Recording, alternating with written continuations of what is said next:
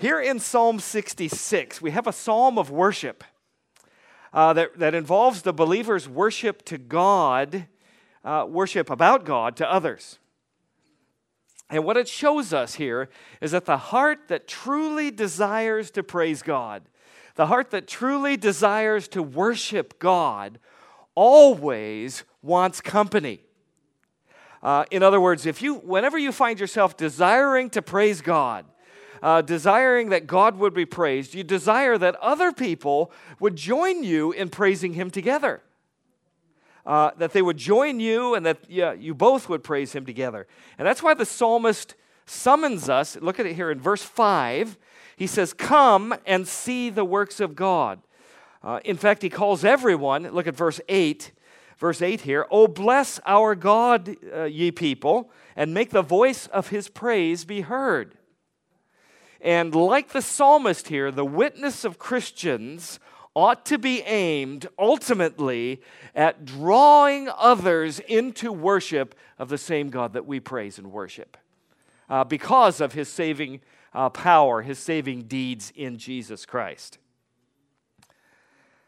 Now, according to the Bible, the chief problem of mankind is that mankind just doesn't want to do that, right? Our, our, our own nature uh, in our own nature, we don't want to do that very thing. We don't want to praise God.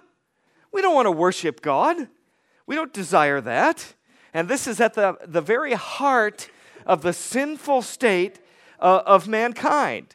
So even though Romans 1 tells us that uh, you know, God has revealed himself in creation uh, so that all are without excuse, man still, despite that revelation that God gives him in creation, man still rebels against God.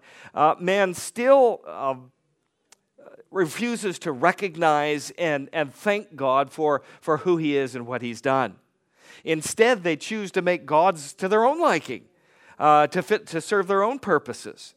And since that, and since mankind rejects that revelation that God has given him, uh, in creation, the Lord has for that reason commissioned His people, we who are His children, He's commissioned us to summon the world to Him by proclaiming His word. And that's what we see in Psalm 66 the proclamation of God's word to summon the world to praise to our God. Now, the psalmist gives us some reasons why we should do that. Why should we uh, worship God universally? Why should we draw people into this universal worship? Now, this opening stanza here in verses 1 through 4, therefore, makes some important points about the worship that all men, all people should give to God. And first of all, uh, it involves this that worship, and this is so, this is so counterintuitive to us, uh, that worship should be prompted by an awareness of God's terrifying power. In other words, we should worship God, number one, because of fear. Because of fear. Verse 3, look at verse 3 here. Say unto God, How terrible art thou in thy works.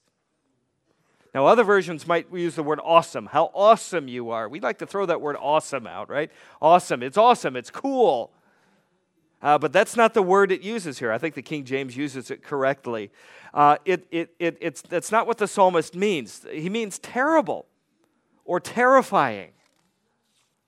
And that kind of goes across the, that emphasis kind of goes across the grain uh, of many Christians who kind of hesitate to present God as an object of fear and of dread. I mean, think of all the natu- natural disasters we've had lately. Uh, we've had uh, uh, earthquakes and tsunamis and cyclones or hurricanes here. Uh, even in our own country of Australia, we've had severe drought, we've had fires, uh, we've had, uh, uh, after that, we've had severe rain, torrential rain, and floods, fire and flood. And many people suffer because of these things. They're terrible things. And so many Christians will want to uh, deny or even downplay uh, any, any involvement by God in, in these such things. Well, don't, you know, don't think God's involved. He's only the uh, sovereign ruler of the, all the heavens and earth, right? But the, the Bible does not downplay God's involvement in these things. Uh, it doesn't downplay God's sovereignty, but the Bible takes exactly the opposite approach uh, it not only admits God's involvement, but it declares God's total, total sovereignty over all these terrible events as a reason why everyone on this earth should end their rebellion against Him, should fear Him, and should bow their knees. They should bow down to this terrible, awesome God. And you know, you don't see that a lot anymore, do you? People don't fear God. People say, people sin blatantly. People say all sorts of blasphemous things about God, and they just go on laughing. Well, they won't forever. They won't forever. And secondly, by noting the enemies of, of God who don't fear Him, who should fear Him, because they ultimately will, won't they? They ultimately will. The psalmist draws a comparison between the two, between them and between those who know God's love and God's mercy and God's grace. John Calvin says this He says, There is an implied contrast drawn between the voluntary homage which God's people yield, as attracted by the sweet influences of grace, and that slavish obedience which will be wrung reluctantly from the unbeliever. You see, there are some people who don't know God. And all they know is that God must be angry. Something's wrong. God must be angry. And that's all the relationship they have with God. But there are others, like hopefully like you and me, there are others who have learned about God's mercy and God's grace and salvation. We've learned of God's goodness. And our desire as Christians, our desire is above that. Our desire is that God should be praised not only in fear, but in joy. But in joy. Look at verse 1 again. Uh, Make a joyful noise unto God, all ye lands.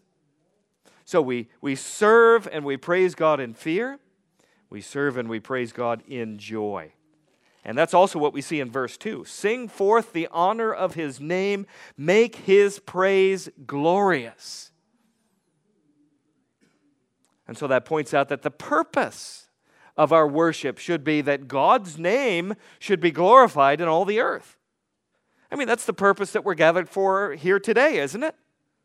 Not necessarily to evangelize the lost, not for our own edification, in other words, what we can get out of it. Uh, sure, if it's true worship, uh, those things will happen, right? Uh, the lost will be saved, uh, there will be evangelism, and, uh, and, and we will be edified if that's true worship. But that's not the reason we're here. That's not the reason we gather together on Sundays, because we're not here for us. When we gather together, we're here for Him that he might be magnified. You know, all those other things, they're, they're great byproducts of worship, but that's not the primary goal. Uh, our goal is that God would be declared, God would be glorified in all his splendor and majesty. That's the purpose of our worship. Now, notice the psalmist urges that not only should worship glorify God, but the but because of its subject and because of its content, the manner in which we worship should glorify God as well. In other words, worship itself should be glorious. He says this Sing forth the honor of his name, make his praise glorious. So, the manner of our worship should be in keeping with the glory of him whom we are worshiping. Now, doesn't that exhortation kind of rebuke a lot of the casual worship that happens today? Right? The, the, the key goal of which is to really just um, uh, to fulfill our own uh, pleasures and, and, and, and wants. Instead of, rather than display the beauty and the truth and the holiness and the goodness of God. One author puts it this way The manner in which he is praised ought to correspond to the matter for which he is being praised. Since we worship a God of glory, shouldn't our glory, uh, shouldn't our worship be glorious? And secondly, the psalmist urges musical worship. We just got, got just a couple of minutes. Musical worship as ideal in glorifying God's name. Verse 2 Sing forth the honor of his name. And then verse 4 All the earth shall worship thee and shall sing unto thee. They shall sing unto thy name. The word for sing here involves not only vocal music, but, but really all sorts of instruments. And there are all sorts of instruments listed in the Psalms. Uh, so I think this verse is a challenge. This, is a, this verse is a challenge to our song leaders. This, is a, a this verse is a challenge to our, our uh, musicians. This is a challenge to people in the pew that we provide music uh, that is excellent. We strive for musical excellence because we are singing as unto the Lord.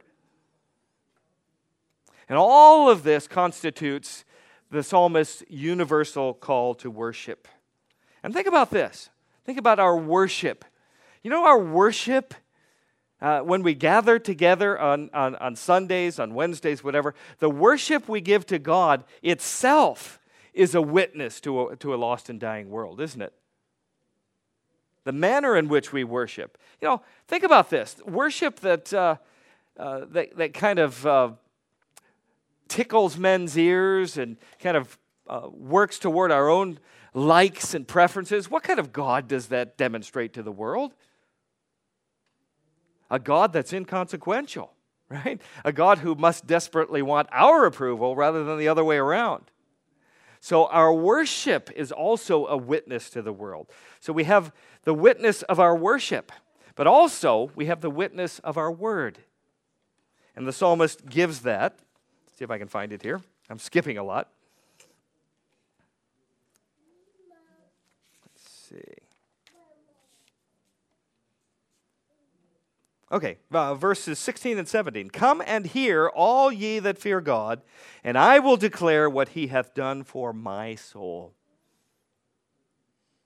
So, not only do we have the, the witness of our worship, but we have the witness of our word. We as Christians have, should have always delighted, should always be delighted in telling others what God has done for us the blessing that it's been to receive His mercy and His grace, His forgiveness and His goodness towards us.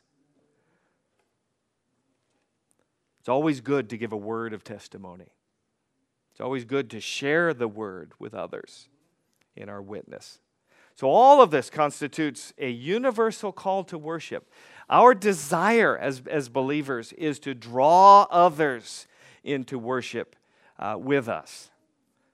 So we see in this expression our God. We see the goal of our evangelism that others would come to see what God has done, especially through Jesus Christ. And then together, they might join us in, in saying, you know what, about Him, that is our God, our God.